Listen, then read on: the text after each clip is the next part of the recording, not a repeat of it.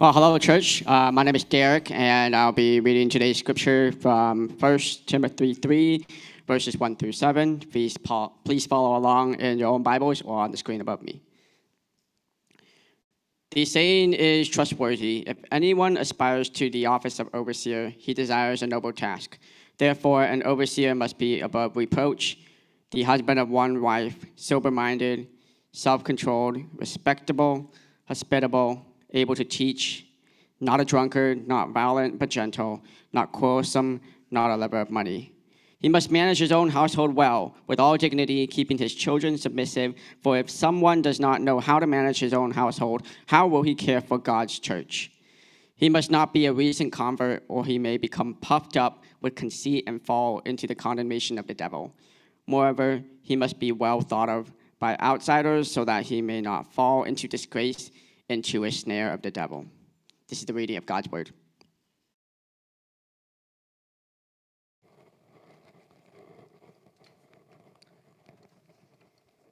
Good morning, everyone, and welcome to True North Church. For those that are new or visiting, my name is Jay, one of the pastoral staff here, and today I'll be delivering God's word to you. Um, now, we're continuing on in our sermon series through the book of First Timothy, especially as we think about and uh, kind of oversee what does it mean for us to be shepherds? What does it mean for us to have a heart of a shepherd?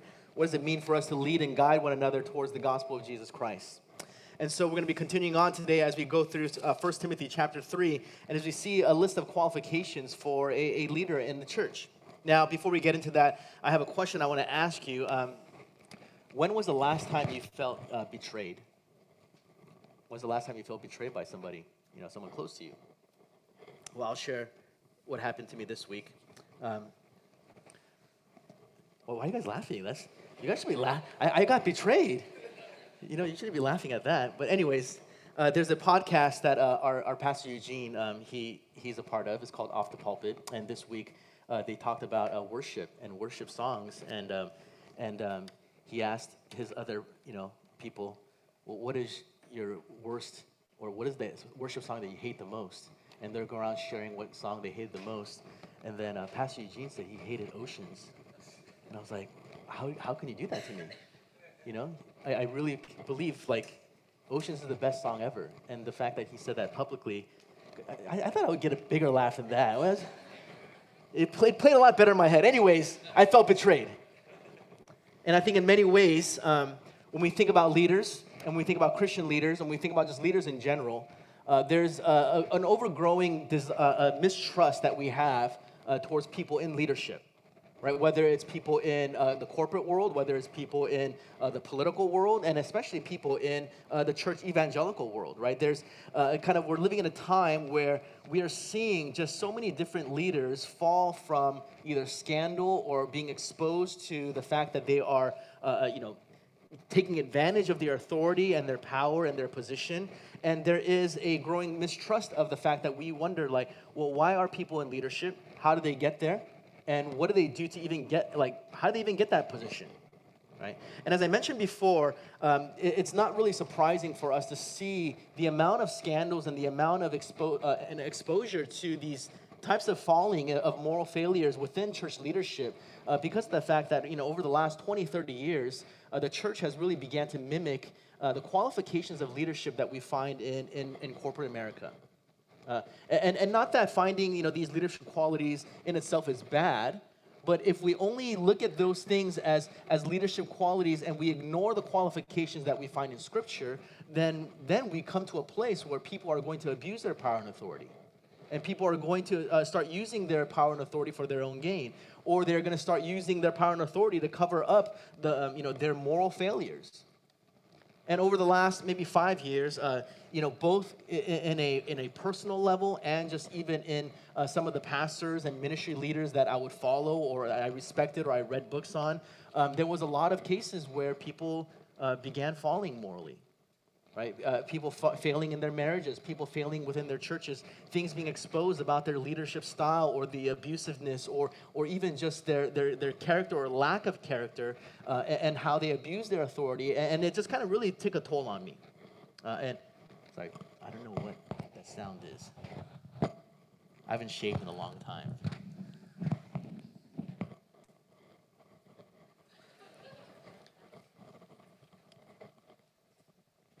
Should I, should I use the handheld?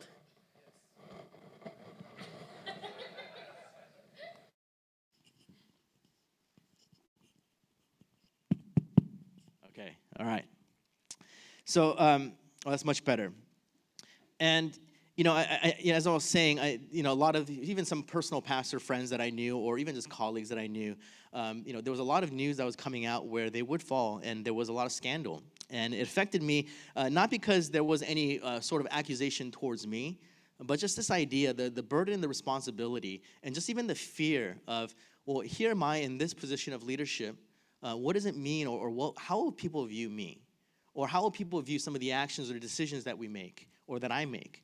Will people start criticizing? Will people see and, and, and accuse me of, of overstepping my authority, overstepping my position, overstepping and using my authority for, for my own gain? And so, because of that, I, you know, just thinking back the last two years, I realized that uh, I, I really became kind of paralyzed and, and, started abdicating my responsibility and said, you know what, let's just, um, let's just all kind of get along. You know, let's all kind of get along, right? And, and, the more I thought about this, I, I realized that there is a, a, certain desire for us as human beings, or even just in organizations, where, where we all want everyone to be on the same page, and we think that good leadership means that we get everyone on the same page. And when that doesn't happen, then we start feeling a little attacked, or we start feeling that we are not uh, being, you know, um, uh, good leaders, or we are we are failing at our duties. And that's kind of what I was struggling with, and that's kind of what I was feeling. And I realized that that was not the case at all. That good leadership does not mean that you're going to have 100% buy-in from everybody. Uh, that because uh, people are failing around you does not mean that you need to kind of stray or, or shy away from the responsibility that God has placed in you. And I think even for us as believers and as Christians or people that are maybe coming to church, we have to understand that in a, a, community such as this, that God does call and appoint certain people in positions of leadership to bear the burden of responsibility to lead and guide and shepherd the community towards the gospel of Jesus Christ. And I think what has been lost over the years is that we have been so uh, uh, just immersed in the idea of corporate leadership and what it means to be a good leader. What does it mean to be a dynamic leader? What does it mean to go from good to great? What does it mean, you know, to just, I mean, there's so many books on leadership, right?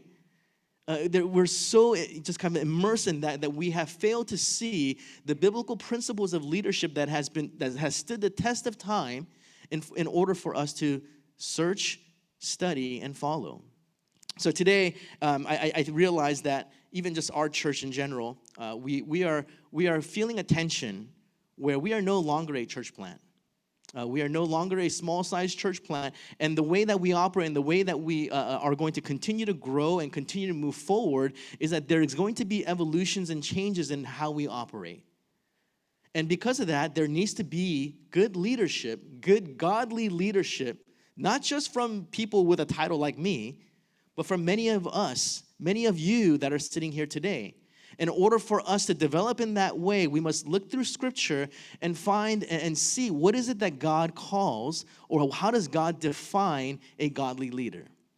And so today we're going to look at our passage in 1 Timothy chapter 3, and we're going to look at the principles of leadership and, and especially the principles of shepherding from a biblical perspective and see how can we recapture the importance of biblical leadership in our church today.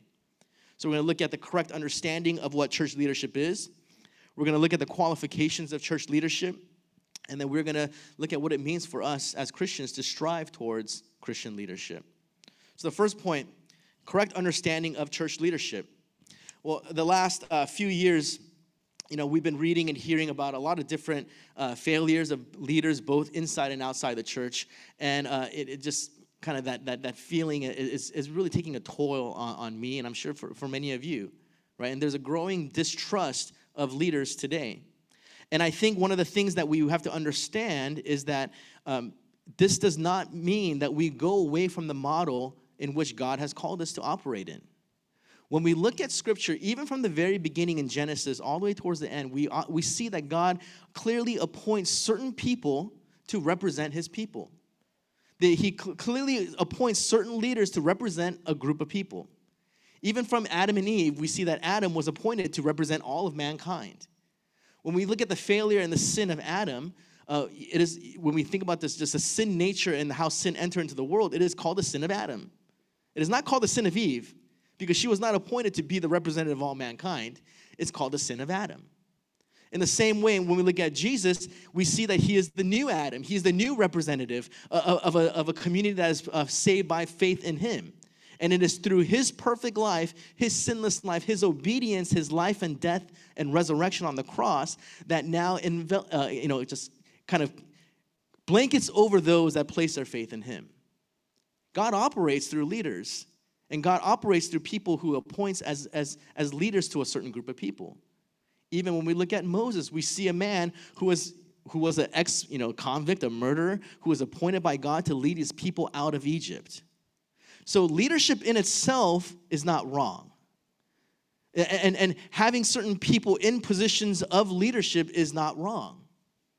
And for us, we have to also kind of discern and understand well, what does it mean for us to be called to be led? What does it mean for us to follow in a discerning and wise way the people that God has appointed to certain positions of leadership? How do we differentiate between someone that is toxic and abusive and someone who has been appointed by God? And that's a very difficult task. And so we have to understand well, what is this leadership that God is calling us towards? The first thing that I want to kind of point our attention to is this that Christian leadership is not about authority and power. It is about the responsibility that we're willing to bear to nurture the community around us. Okay? Christian leadership is not about gaining position or authority. It is about taking on the burden of responsibility to lead and guide and shepherd the community around us. When I was, when I was younger, um, when I first went into ministry, uh, you know, I would read this passage. Like I, I, I told like a, a mentor pastor who was only like three years older than me, you know, but when you're in college, three years old, than you means like he's super old, right? So I, I was like, hey, I, I think um, God is calling me into ministry. And then, and then he took me to this passage here in 1 Timothy chapter 3, and he said, It is a trustworthy saying. If anyone aspires to the office of overseer, he desires a noble task. And I was like, Oh, I'm desiring something noble, right?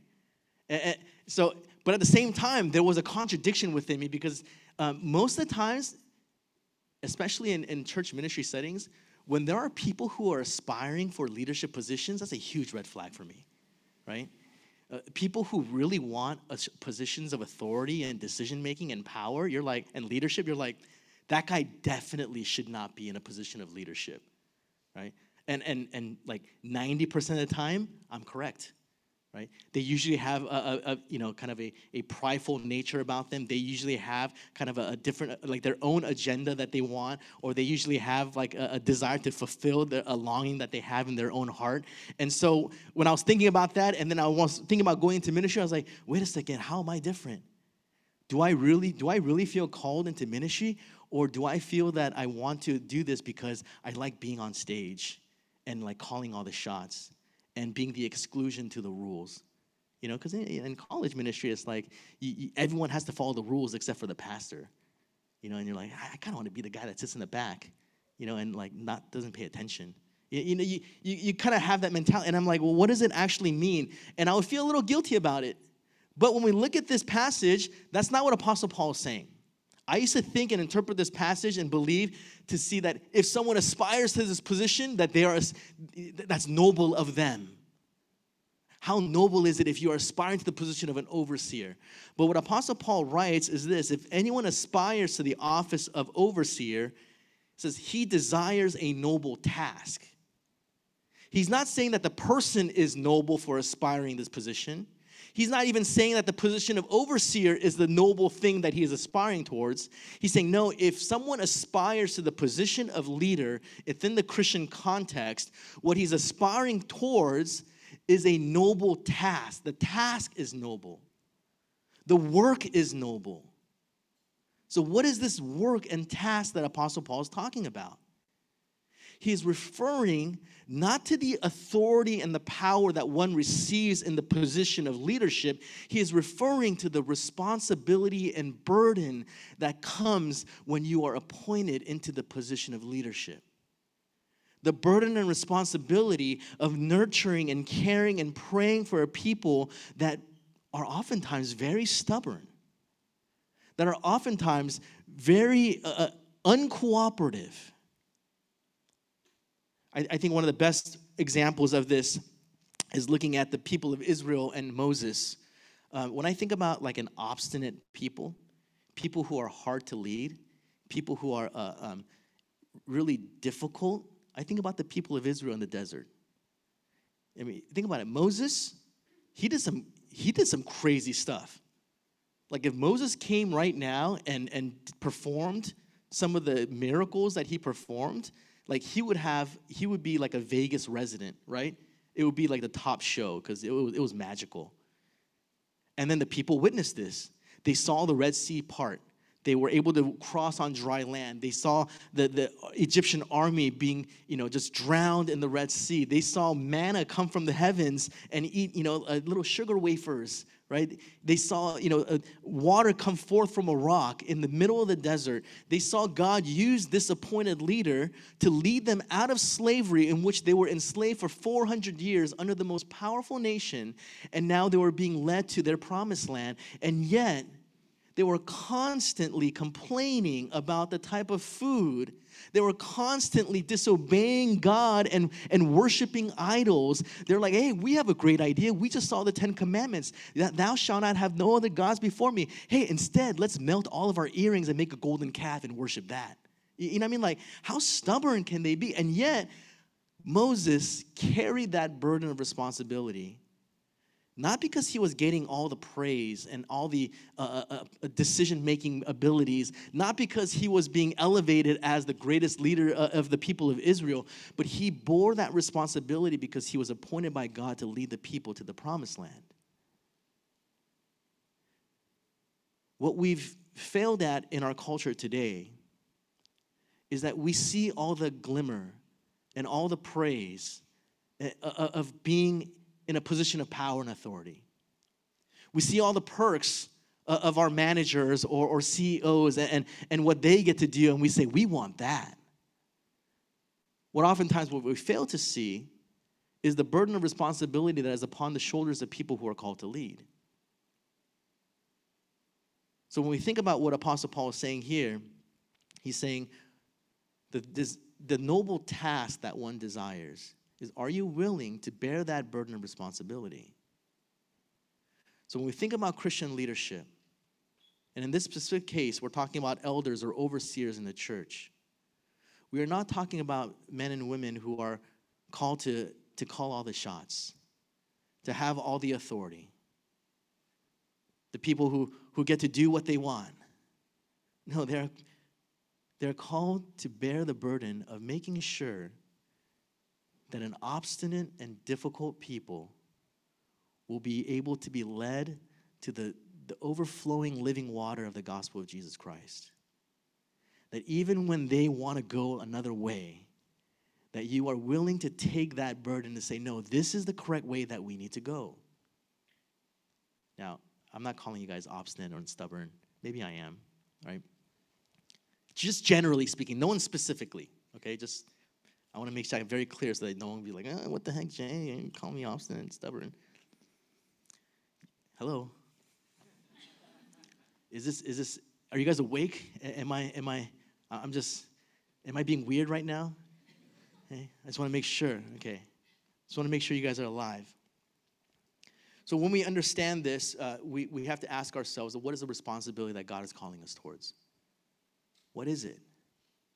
What, what is, and, and here's the thing what has been modeled to, for us and for many of you, whether it's whether if you're a new Christian or a non-believer, and you've seen leadership in your workplace or in your schools or in your families, or if you've grown up in the church and you've seen leadership modeled for you, oftentimes what we have witnessed is not Christian biblical leadership. It is people who are, are sitting, uh, uh you know, in positions of authority, using their authority for their own gain.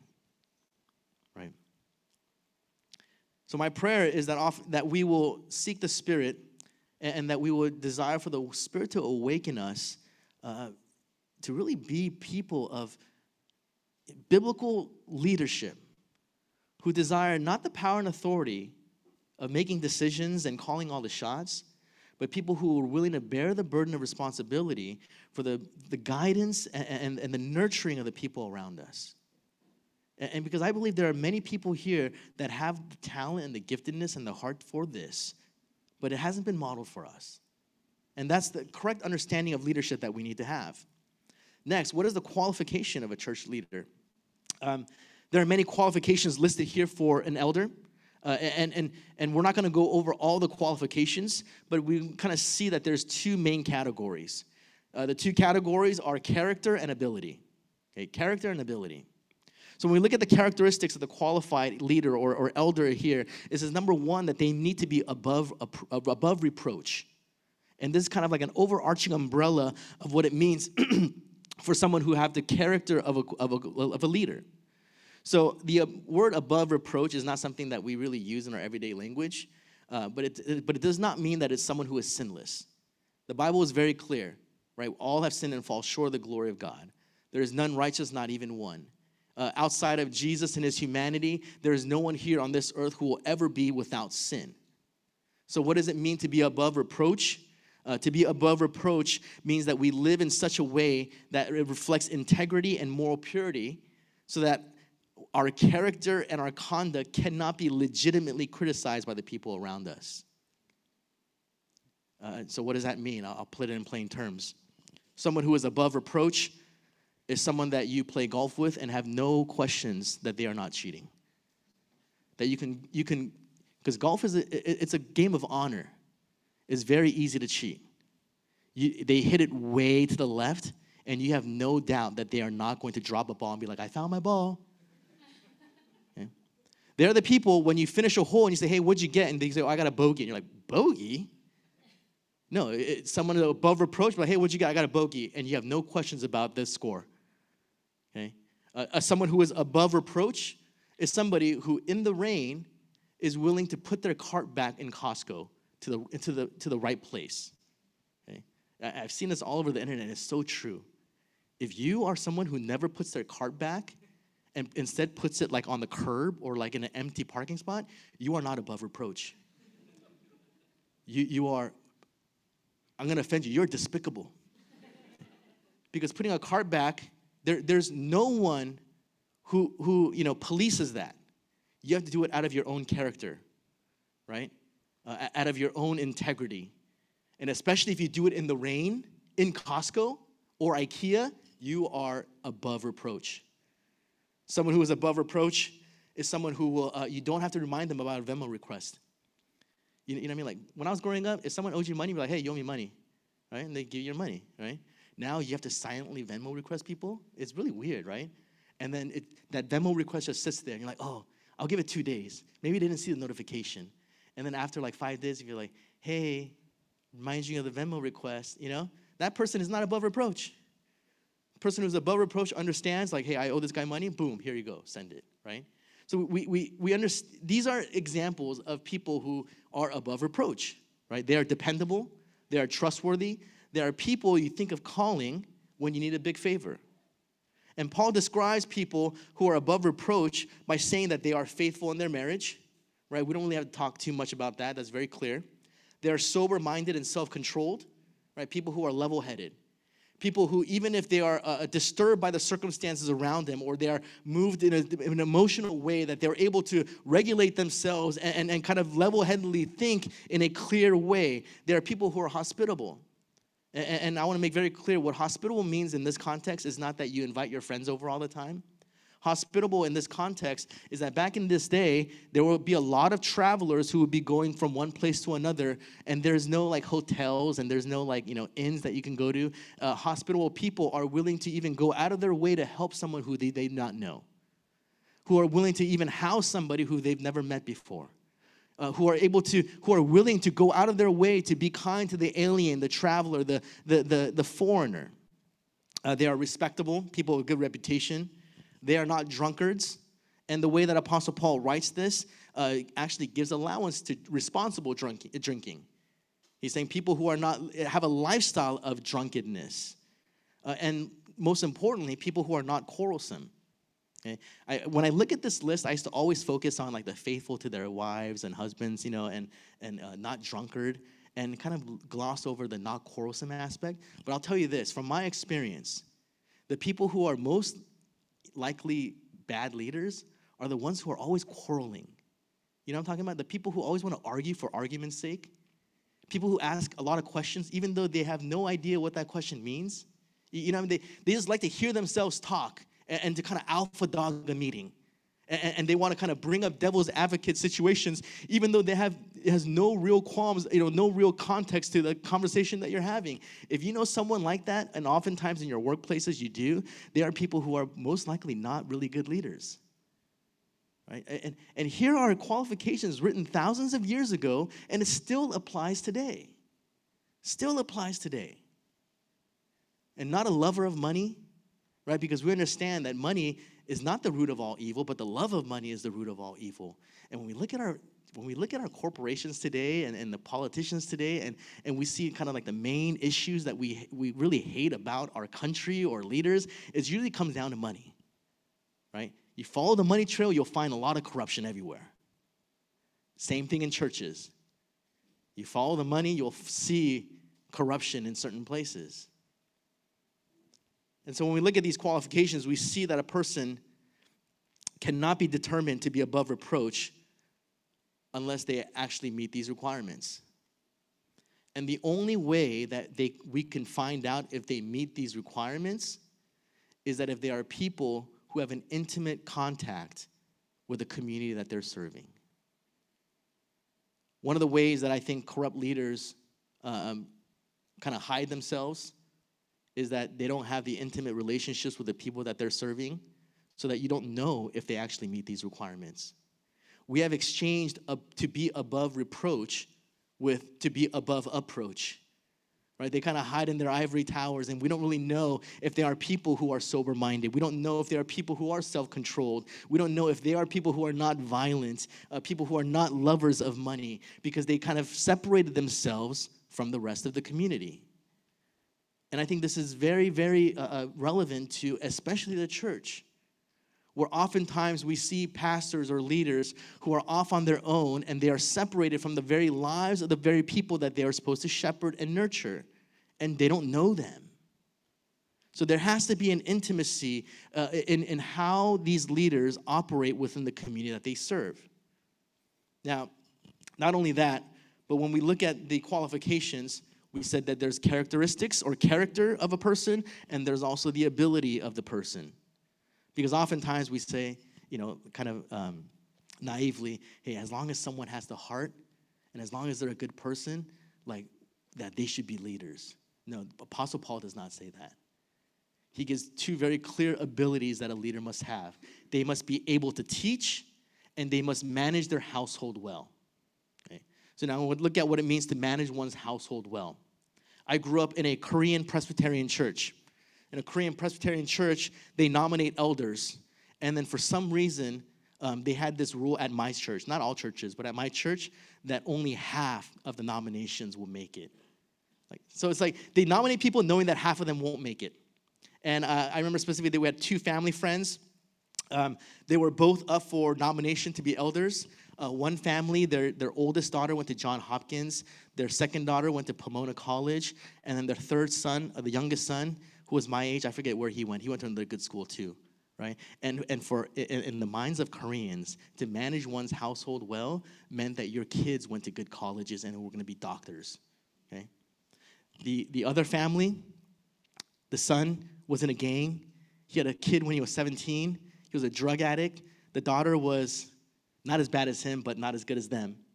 And um, and there was a campaign because this family was leading because they were an awesome family Okay? I mean, the parents were awesome, and they were leading the votes. And then all of a sudden, there was a campaign from this family and said they can't be elders because they are not managing their household well. And then eventually, they did not become elders; they became elders. But this guy, anyway, I'll tell you. Anyway, okay, anyways. but you, you know what I mean, right? So we had this idea what does it mean for us to manage our household well? in our and again the, the idea of a nuclear family being the center of all things it's only been around for like 70 years. And yet we read scripture and we interpret scripture through our our little 70 year lens. When apostle paul is talking about managing one's household well he's not talking about are you a good parent and do your kids grow up well? That were the case half of pastors which should be disqualified right John Piper, his son is a very famous, uh, you know, atheist on TikTok right now. And you know, is John Piper should he be disqualified from his position? Anyways, um, what we see when it says manage one's household well is this idea that back in this time, you are not living just within a nuclear family. It is not just husband, wife, and two kids and a dog. You're talking about a, you know, you're, you're, you're living with your brothers and sisters and their families. You're living with slaves. You're living with servants. It's a little community that you are living with. And the question is, is do you live in peace and harmony with all sorts of different people? Do you live in such a way where the people that you are closest with know that you are a person of character? I don't know about you guys, but there are people who have big families and they're all, you know, like they're all local and you're you're intermingling with each other. I'm like, if that were me, I would go crazy.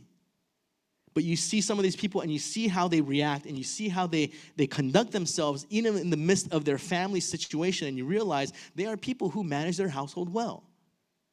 Because who are the people that you can treat the worst knowing that they'll still be your family? Your family.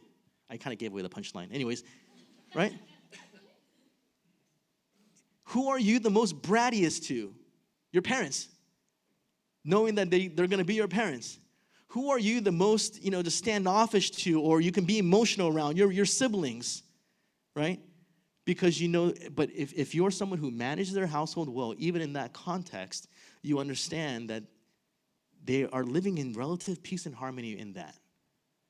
Because they are men and women of character. And I think that's very, it correlates very importantly to the church. Because here we are a family of God. Here we are people that are going to annoy one another, that are going to disagree with one another, that are going to have differing views on certain things. We might have different political views. We might have different views on economics. We might have different views on how to raise our children and not raise our children. We might have different views on the interpretation of Scripture. And yet, if we are unwilling or unable to live in harmony within each other, even though we are all saved by the same Savior, then that is evidence that we are people who do not manage their own household well and should not be in positions of leadership. The second ability is the ability to teach. very clear. Do you have giftedness? Do you have talent? Sometimes right now we're kind of averse to the giftedness and talent because of all the you know gifted and charismatic leaders that have been falling. Uh, but let's be real. Apostle Paul doesn't just list the qualifications of a person of godly character and be like, hey, as long as they have the heart, right? Because we often say that naively, right? Like, give me a, give me a godly person, I'll follow them anywhere. Not really. Because I, I know a lot of godly pastors who have very little gifts, and their churches are very small. Because we understand the value of giftedness and talent. Even in scripture, we see the parable of the talents that Jesus gives, and the one who buried the talent on the ground and did not multiply it, he was rebuked the one who was able to get some at least interest uh, and, and, and multiply his talents, he was the one that was praised by God. In that same way, when we look at leadership, it is not just only about character, which is very important, but the willingness and ability to grow your giftedness for the glory of God. If you are just sitting on your gift and working only on your character, you are not fulfilling the role of a leader. You must grow that aspect as well right? It, like I can have an entire team of hustle players on my basketball team. We ain't winning the championship. We need we need gifted people as well, right? If you are a manager in your work, you're not hiring just people who you like, who you think, oh, they're not gonna steal my time. They're not gonna steal the stapler, and they're not gonna overprint stuff on their on the printer. You need people who actually can code, who can actually manage people, who can actually get results. Right? It's a both and. And the same thing in the church.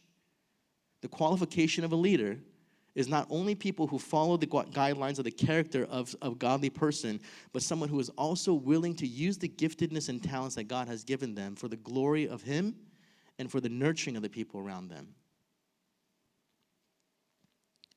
Lastly, third point is that we need to be striving for church leadership. Uh, one of the things that I'm, I'm realizing a lot, uh, just in my own Asian Americanness, is this uh, that you know it's, a, it's a weird dynamic between you know growing up in a Western Western culture and yet still having a lot of the uh, the Asian culture within me in my home and just even internally. And even, just when I when I noticed the things at a church, I realized uh, growing up oftentimes in a predominantly Korean American church or a Korean church, we see the deference of non-leaders towards leaders right? And, and this happens kind of in the, uh, the family dynamics that we that we grow up in as well right? There are there are patriarchs and matriarchs and there are certain people that are have a certain position within the family and we defer to them. And not until we are called into that position to kind of take over do we then try to fulfill that role right? Because it would kind of be dishonorable if we try to fulfill that role while they're still alive like, like you know, the, the idea of me being the man of the house while my dad was still alive and I'm like 14 years old, um, not really a thing in an Asian household, right? Even though all the shows that I watch would be like, you gotta be the man of the house, right? And it's like, so it's like a weird dichotomy. Even within the church, we have this idea that there are certain people who are called to positions of leadership and everyone else needs to know your role. And not until you are called or appointed to a position of leadership, then must you start striving for these qualifications. That's not what the Bible is talking about at all. These qualifications for leadership is nothing special compared to the call to be a Christian. Every Christian should be striving for these characteristics. Every Christian should be striving to be faithful to their spouses. Every Christian should be striving to be level-headed, level, uh, you know, sober-minded, not a drunkard, not violent. You know, you know what I mean? Like these are not like crazy qualifications that Paul's giving towards leaders. He's not saying these leaders are so special that only those that meet these requirements can become a leader. He's saying no. These qualifications are given to every Christian here. And yet, the, the, the struggle and the tension that I feel is this that many of us, that we are so eager and willing to seek out the ambitiousness of our, of our careers. We are so willing to, to, to uh, you know, excel in our schooling, in our work, or even in our families that we don't really think about what it means to be a good Christian. What it means to be qualified Christians who may potentially be called to be leaders. So instead, we just kind of linger around in this no man's zone of attending church and kind of getting by in our spirituality until we feel that someone calls us or asks us to be a leader. Then we'll get more serious about it. And that's why churches all across the world are struggling because we lack Christian leaders who are willing to strive towards these qualifications even before they are called into any sort of position. Because the Bible is not written where it does not apply to every single believer. These qualifications are for all of us, me and you. It's not just for me. It's not just for people on the board. It's not just for people who are leading community groups. If you are a believer today, you should be striving towards these characteristics. Why? Because the call for us is that we love one another as Christ has loved us. And what we see in Jesus is a man who lived his entire life without sin, one who bore the ultimate responsibility of leadership by dying upon the cross, carrying the burden of the sin of the world upon his shoulders. He rose again from the dead. He was a man of character, but he was a man of great giftedness. The greatest preacher ever on this earth was Jesus, who can gather like thousands of people as a carpenter, right? He was a gifted man. He worked on his gifts. He prayed. He, he studied scripture. So the call for us today is this not only must we be people who discern the leaders that are already in place, we must also be people who strive to, to meet the standards of leadership, whether we are called to leadership or not. Because that is the call that God has given every single one of us. Let's pray.